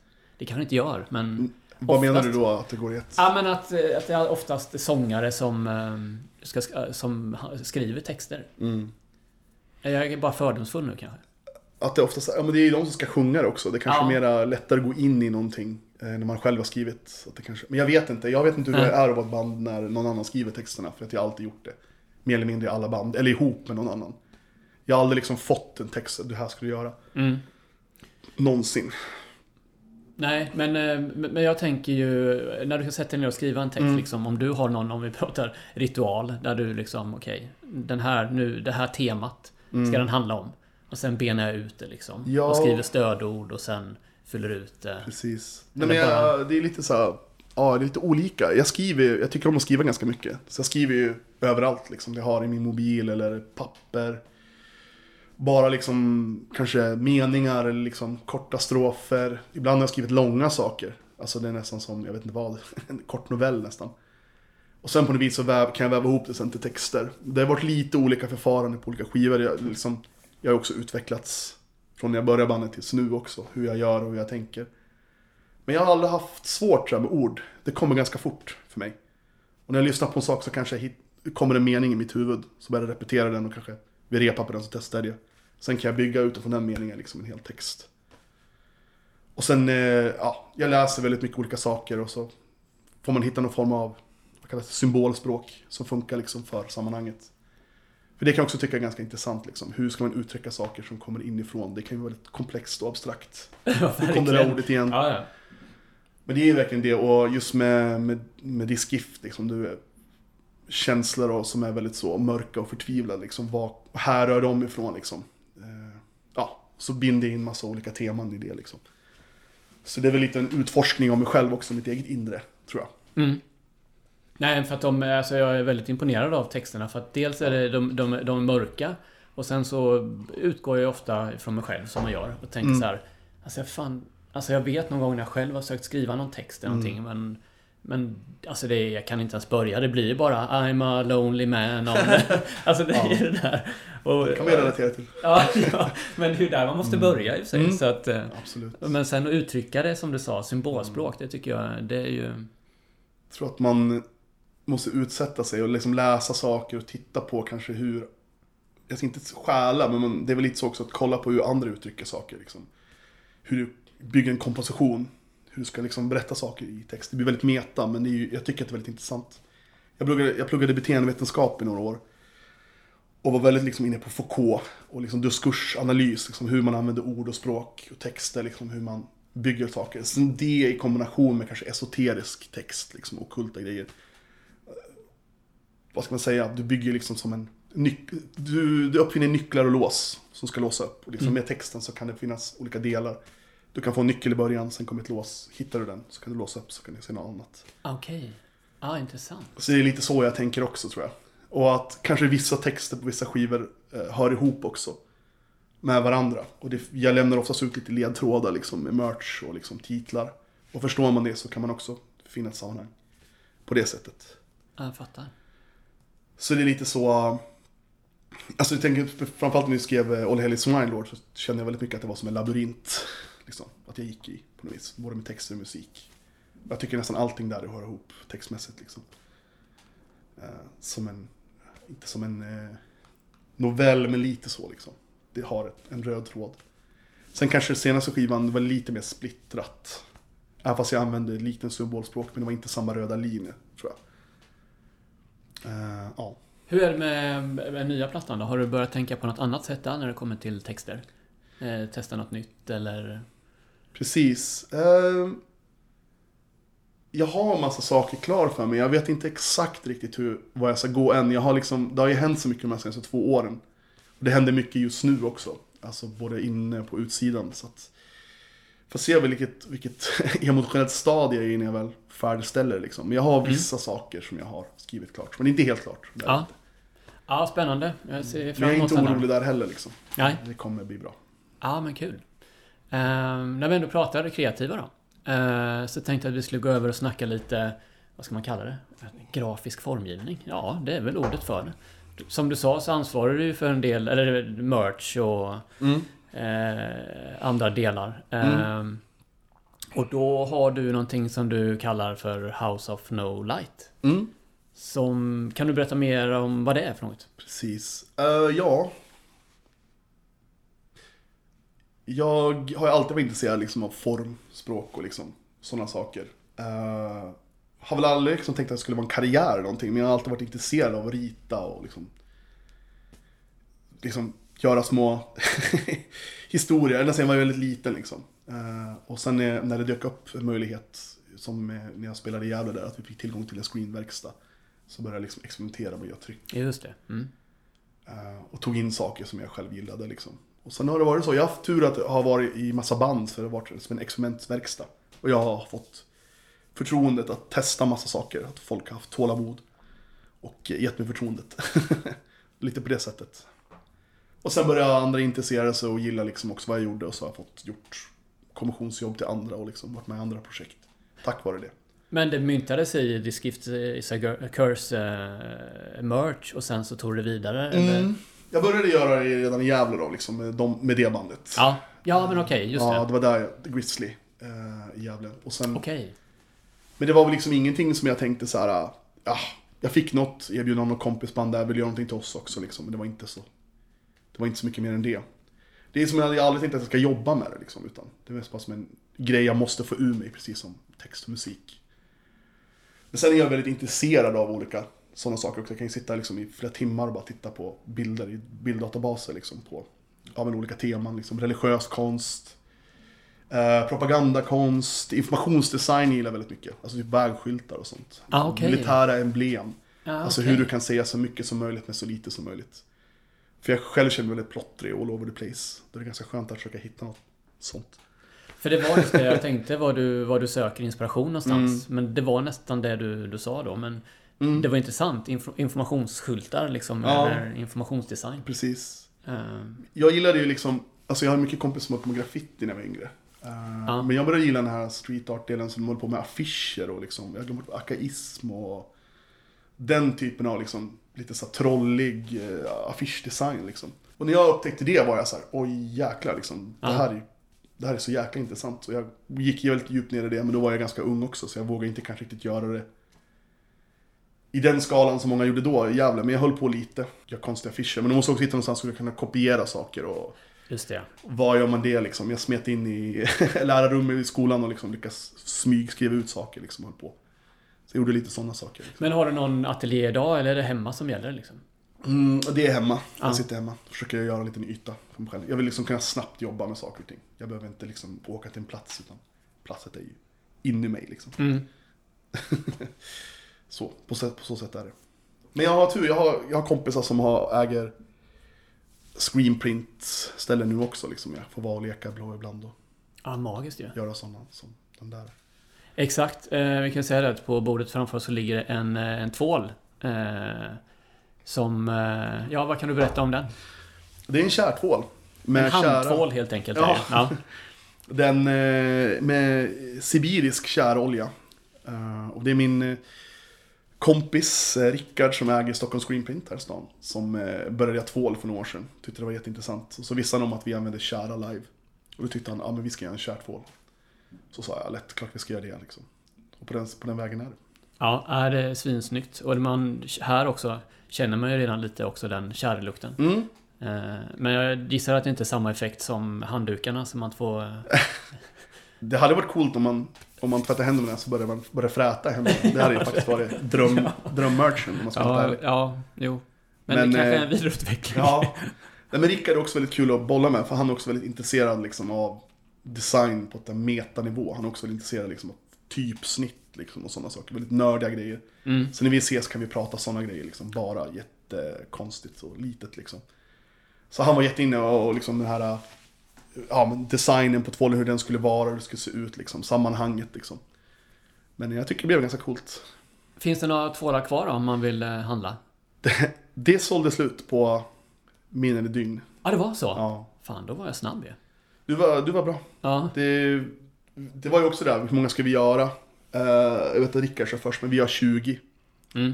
Och jag tänkte, vi har ju ändå lite utländsk publik också som vill oftast intressera sig. Vi kör, vi kör 50. Jag kommer inte ihåg hur många det blev i slutändan, kanske 60. Men det såldes ut väldigt fort. Ja. Folk gillar ju udda merch, det vill jag också göra. Ja, så. men ja, Ja. precis. Och jag tycker så här. äh, När någon som kommer är en kreativ person och har liksom en, en rolig idé, då tycker jag vi kör. Alltså, ja, ja, jag drar väl gränserna. Jag skulle aldrig göra typ underkläder eller liksom så här, sådana saker. Nej, liksom. jag fattar, Det lite för mycket. ja. Men när det är sånt här som har med oss att göra som, som band så tycker jag det är intressant. Eh, det var ju någon som gjorde en uh, chili, uh, chilisås också i Göteborg. Ah, Okej, ja. Det var ju också jättekonstigt egentligen. Men han hade också en idé om att göra liksom kär, kärbaserad chilisås. Vem, vem är det här? Patrik Hove heter han. Just det. Eh, ja, men eh, Patrik har Jobbar ju på. OO Bryggeri i Göteborg. Just det. Mm. Och han höll på väldigt mycket. Han gjorde ju liksom, det var inte bara till oss, han gjorde ju till totalt hela mörker. Alltså han tog metal och hardcoreband han gillade och så gjorde han det liksom en, eh, vad ska jag säga, en sås, eh, såsvariant av det bandet enligt han själv liksom. Ja. Ja, Så kul. jag, Nasum har jag för mig han gjorde också. Mm. Så att han frågade oss och det var så ja men vi kör.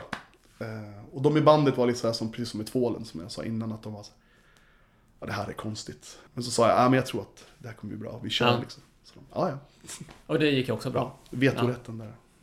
Nu var det ju väldigt eh, speciella merch-varianter, men om vi pratar också, vad ska man säga, det vanliga med skivomslag, Mm. t-shirts, vad... Där är ju du också ansvarig för det. Precis. Ehm, och ehm, den senaste plattan, A Throne of Ash, Mm. som är, s- jag tycker jag älskar den, eh, står där i bakgrunden. Mm. Ehm, där, där, där såg jag någonting om att det kom från en, en dröm. Mm. Eh, och att du fångade det på något sätt och Mm. gjorde omslaget. Vad kan du berätta mer om det liksom? Det är lite samma som det här med skivor, alltså det, saker och ting kommer ganska, eller såhär, som med skivor, ja men med musiken och framförallt texterna för mig då liksom att det kommer bara liksom, det kommer en mening som kan jag bygga utifrån det och det är samma sak där att det bara på något vis kopplat till det vi gör i det undermedvetna så dök det bara upp som någon form av symbol och visade sig. Och det är samma sak med eh, Agilpar ska jag få säga. Den bilden hade jag i huvudet ganska direkt. Och det här vill jag göra liksom. Det kommer vara det här jag ska göra. Och så bara försöka hitta sätt att utföra det. Få fram det. För det är väl lite så att nästan som att man måste tälja fram det eller karva fram det liksom som en, från en lerklump. Jag vet inte om det förklarar någonting. Jo, jo, men absolut, det gör det. Mental Alltså, lerklump. Alltså hur ska jag få fram det här, en känsla. Just med den bilden. Jag vet inte. Det är bara att manifestera sig. I huvudet, i det undermedvetna. Så kryper det fram. Jag tänker... Eh, ja, men som jag uppfattar nu så också på ett sätt så låter det så självklart för dig. Mm. Eh, Medan jag tänker också på kreativ ångest och när Mm. man ska börja och när man ska ge upp och när man blir nöjd med någonting och Mm. sådär. Alltså jag gissar att det är någonting som... Har, har- när, upplever du kreativ ångest ibland att, och hur övervinner du det? Ja. Förstår du vad jag menar? Att det är att man bara fastnar liksom. Ehm, Har du något tips? ja, precis. Kan vara jag som frågar person, eh, jag vet inte. Ja, men, jag tror det finns två sätt för mig. Alltså, antingen så är det bara dyka ännu djupare ner och bara jobba på och sitta hela tiden liksom. Och bara inte ge sig. Eller som jag också pratade med en kompis ganska nyligen om att jag tycker ibland att konsten framstår i vakuumen mellan verken på något vis. Alltså att du ibland är det bra att backa bak också och låta saker bero ett tag.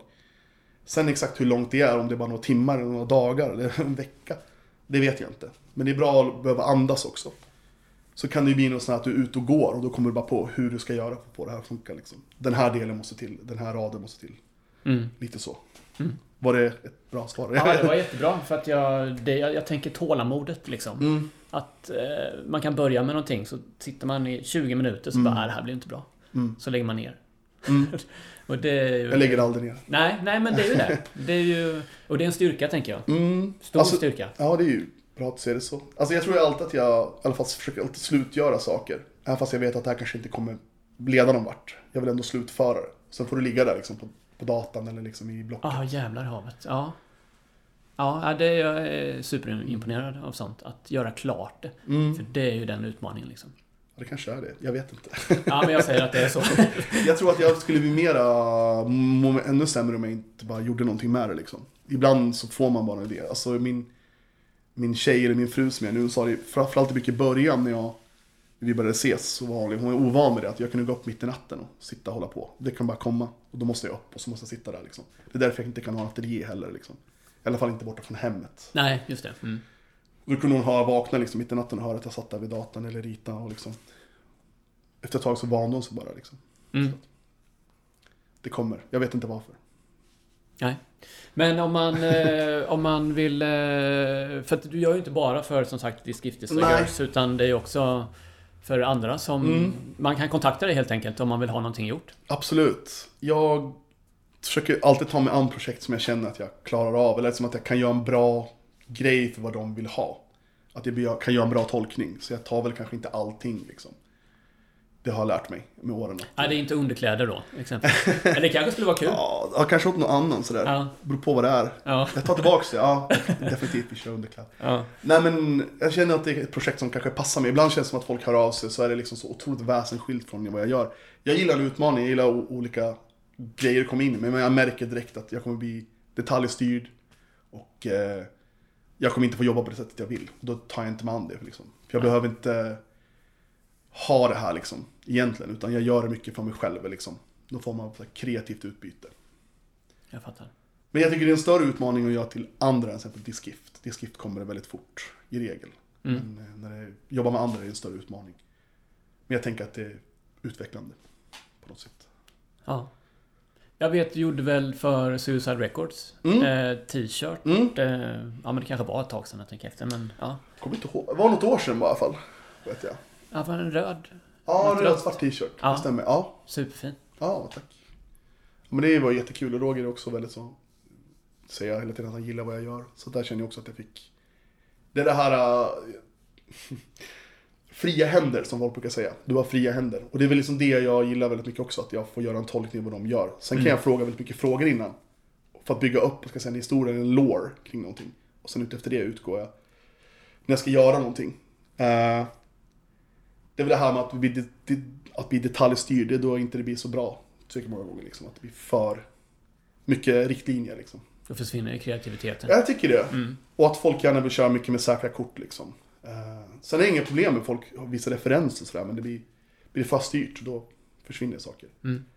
Och så, många brukar prata om att de gillar just eh, Diskift, och då är det liksom, ja varför jag kanske tycker att det blir, varför du tycker att det blir bra där, det är för att jag gör precis vad jag ville. Och det visste jag. Och det är det tror jag folk måste lita mer på ibland. Liksom. Det är därför det blev bra.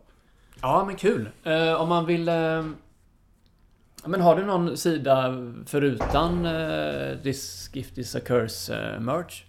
Om man vill eh, handla någonting? Precis. Ehm, Har du en liten affär i källaren där man Ja. kan gå?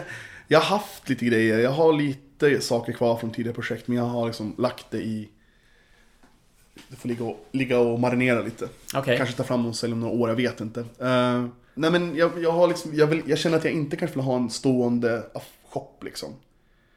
Utan jag vill, jag gör hellre liksom säga, projekt ha- liksom. Ja, men varför kan du inte ha en stående shop menar du? Jag tycker liksom att det kanske, inget ont med de som vill ha det men Nej, nej. det kanske liksom urvattnas lite vad man gör. Att det blir liksom en kommoditet och enkelt kan komma över på ett enkelt sätt. Jag tycker det är roligare att göra liksom ett projekt eller liksom en, en sak du gör i viss tid. Det finns ett limiterat utbud. Ungefär som med den här tvålen liksom. Att det fanns bara där och då. Jag tycker det är mer intressant. Mm. Ja. Det blir mera, ja jag vet inte, spännande på något sätt. Mm. Men sen vet jag, har jag fått tänkt om det i Diskift. Vi har ju merch som ligger kvar liksom. Just det. Men eh, eftersom jag i alla fall varit väldigt kreativ så kan jag ändå kunna byta mycket merch design. Hela tiden. Mm. Så det kan vara en ganska bra åtgång. Men eh, House of No Light i alla fall. Mm. Lägg upp minnet. Mm. Får posta en länk sen så man Mm. får kika lite. Det är Absolut. jättefina grejer. Fantastiskt. Ja, vad roligt. Eh, jag tänkte nog att vi skulle börja runda av lite. Mm. Eh, brukar alltid snacka lite om vad du har lyssnat på senaste. Alltså Mm. något tips på någon musik. Sen brukar jag alltid fråga om man vill göra en liten lista kanske. En Spotify-lista. Spotify ligger ju inte i taket just nu. Nej, men just det. eh, det blir väl det ändå kanske. Mm. Ehm, men även någonting att läsa kanske? Eller Mm. någon film? Oj, vad svårt. Ja, jag vet. När man, när man Ställ någon frågan till mig. Så... Ja, exakt. Eh, jag tänkte precis säga det. Hur hade du svarat? Ja, nej, men det blir, det blir så, man blir så ställd. Alltså jag kollar ju på, jag läser och kollar väldigt mycket och jag lyssnar på musik hela tiden. ja. Men eh, det är nästan så jag måste kolla i min telefon. Jag har lyssnat på Ulla Billqvist idag, morgonen. Vad, vad är det för någonting? Det är en eh, sångerska från 40-talet typ. Det är Ja. hon som är på bilden där. Åh fan. Eh, Det är en väldigt, ja, men det är också, jag vet inte, bara för jag hörde historien om henne så Mhm. började jag lyssna på den, för den är ganska mörk. För hon tog livet av sig när Oj. hon var typ 35 någonting. Mm. Och, eh, och det var en väldigt, det var väldigt mysterium om varför och sådär. Eh, men hon satte på gasen hemma och la sig i sängen liksom. Det var så. Mm. Men sen visade det sig att hon var homosexuell. Mm. Vilket hon levde i då på 40-talet. Och då var liksom, ja, kört. Mm. Ehm, så det var en väldigt mörk liksom... eh, det är en mörk historia. Och då blir, Ja. gick jag... Alltså då tycker jag att... ehm, jag vet inte, jag är Mm. lite skev i huvudet. Men då blir det något fint i hennes... Det är hon som är, även sjunger här, vad heter den, Min lilla soldat eller någonting. Oj, ja. Ja. Vad är det den här någonstans i Sverige? det? Ja. Ah, okej. Så att det är väldigt här... Daj, daj, daj, daj. Men eh, senaste, så här, de sista låtarna är lite sådär Mitt farväl till er och så här, något sånt Oj, heter de. Ja. Fast det är ingen som fattar det då. Eh, Nej. Men... eh, Ja, det har jag peppat med idag i alla fall. Ja, det lät, det lät intressant. Alltså jag tycker nästan också, det är klassiska, det, det tycker säkert du med. Att den nästan mest intressanta konsten är den som kommer under form av lidande. Det är ju så. Ja, det, ja Mm. varför är det så då? Jag vet inte. Det är ju, klart att man vill att människor ska må bra och sådär, men vi är ju också människor. Och vi, är, vi mår inte bra. Så att, ja, så är det bara liksom. Mm. Det, sen behöver det inte gå så långt som att kanske de måste avsluta sitt liv i förtid. Så liksom. Nej, visst. Men Mm. det är ju... Det är oftast det jag lyssnar eller läser själv har mycket, kommer mycket i sån smärta liksom, och musik som jag själv gillar. Det mer matchar mitt eget humör liksom. Mm. Så. Men det, ja, det är svårt. Det lät, det lät väldigt intressant, jag ska kolla upp det där. Ja. eh, Men, men jag tänker också om bara, det finns ändå en gräns för att man, att man håller koll på det. Mm. Eh, Vilket jag ibland märker att när jag dyker ner i poddar om det är bara mörker och Mm. läser om så bara okej nu måste han ha lite paus här. Ja, För att nu, nu märker jag själv hur det påverkar mig. ja liksom. men precis. Men jag älskar det samtidigt. Liksom. Mm. Ja, men det var det jag sa där med, med diskgift också. Det är skönt att man kan gå kliva in i det rummet och även kliva ut. Man får lära sig det liksom. Att kunna hantera allting. Jag tror också att jag, jag är väldigt intresserad av väldigt udda saker. Det är också saker du kanske inte kan ta upp på en, en eh, parmiddag liksom. Eller så. Utan du får hålla lite baka det där.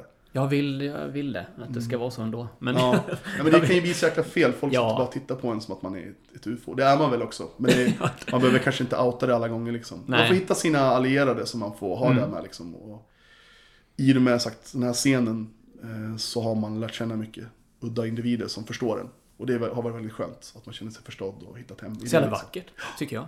Ja, det är därför det är bra liksom att kanske inte bara sitta i- på sitt, i sitt eh, rum och skriva musik utan också ut och träffa folk ibland. Även fast jag värdesätter också att vara ensam väldigt mycket. Liksom. Det tycker också är skönt. Men balans. så är det. Ja. Men vad jag lyssnar på, det är, det är så jäkla svårt. Jag lyssnar väldigt mycket på så olika podcasts. Eh, läs podcast on the left. Mhm. Kan jag rekommendera. De har en, eh, en eh, fyra avsnittsserie nu om MK Ultra. Om du gillar den konspirationsteorin som visar sig vara sann också. Eh, du får nog berätta mer om det. Uh, åh, det är så långt. Men eh, kort sett så kan man säga att det är efter andra världskriget så så tog eh, nazi, eller så här.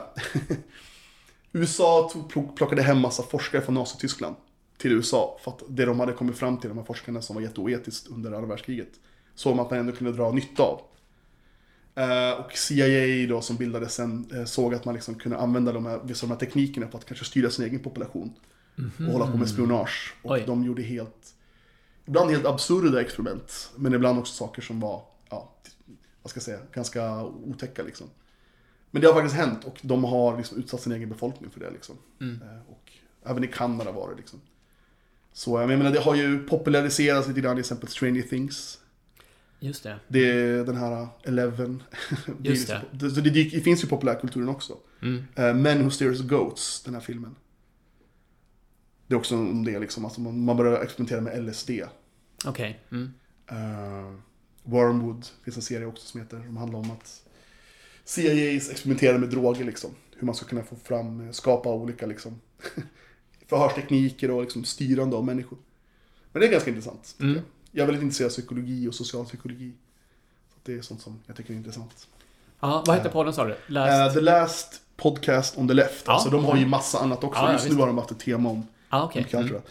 Men sen vad jag lyssnar på, eftersom jag håller på med ganska mycket så hård musik och så, så lyssnar jag väldigt mycket på drone och typ elektronisk musik. Och det liksom kan vara... Alltså jag känner inte igen, igen, egentligen inte bland artisterna. Det kan ju bara vara så producenter och sånt liksom. Så... Det är lite sånt. Eh, Ja, det vore jättekul om du kunde göra en lista. Ja, men jag, jag tror jag får göra det liksom. Ja. Sen är de här, jag har ju mina de här gamla trotjänarna som jag lyssnar nästan igen på, Breach liksom. Och Mm. Det är sånt som alltid kommer tillbaka till. Uh, Cursed, band som jag gillar väldigt mycket också. Men det går lite in och ut, hur man själv försöker matcha sitt humör liksom. Med vad man lyssnar på.